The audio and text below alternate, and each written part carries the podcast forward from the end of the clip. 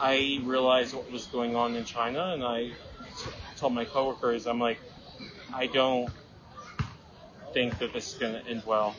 I think this is going to blow up into a pandemic. And they were like laughing at me, and they were laughing at me because I would like started like I bought like a family size roll of toilet paper, and um, this was back in February, late February, around like the 28th or something. So I bought like toilet paper and like soups and stuff like that. And um, I remember them like thinking like, okay, Henry, this is like Henry's like harebrained idea.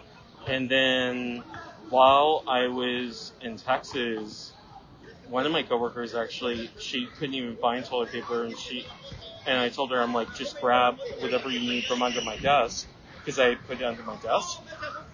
And there was like a rolling joke around the office. Henry has toilet paper under his desk, but then it became like Henry has toilet paper under his desk. I remember at one point my coworkers like sent me a picture of my desk, and there was like all these empty like giant boxes surrounding my like desk, and I was like, why are there boxes around my desk? They were like, oh, because we didn't want people to realize you have toilet paper under your desk. And I was just like, okay, is it really that bad there? And apparently it was.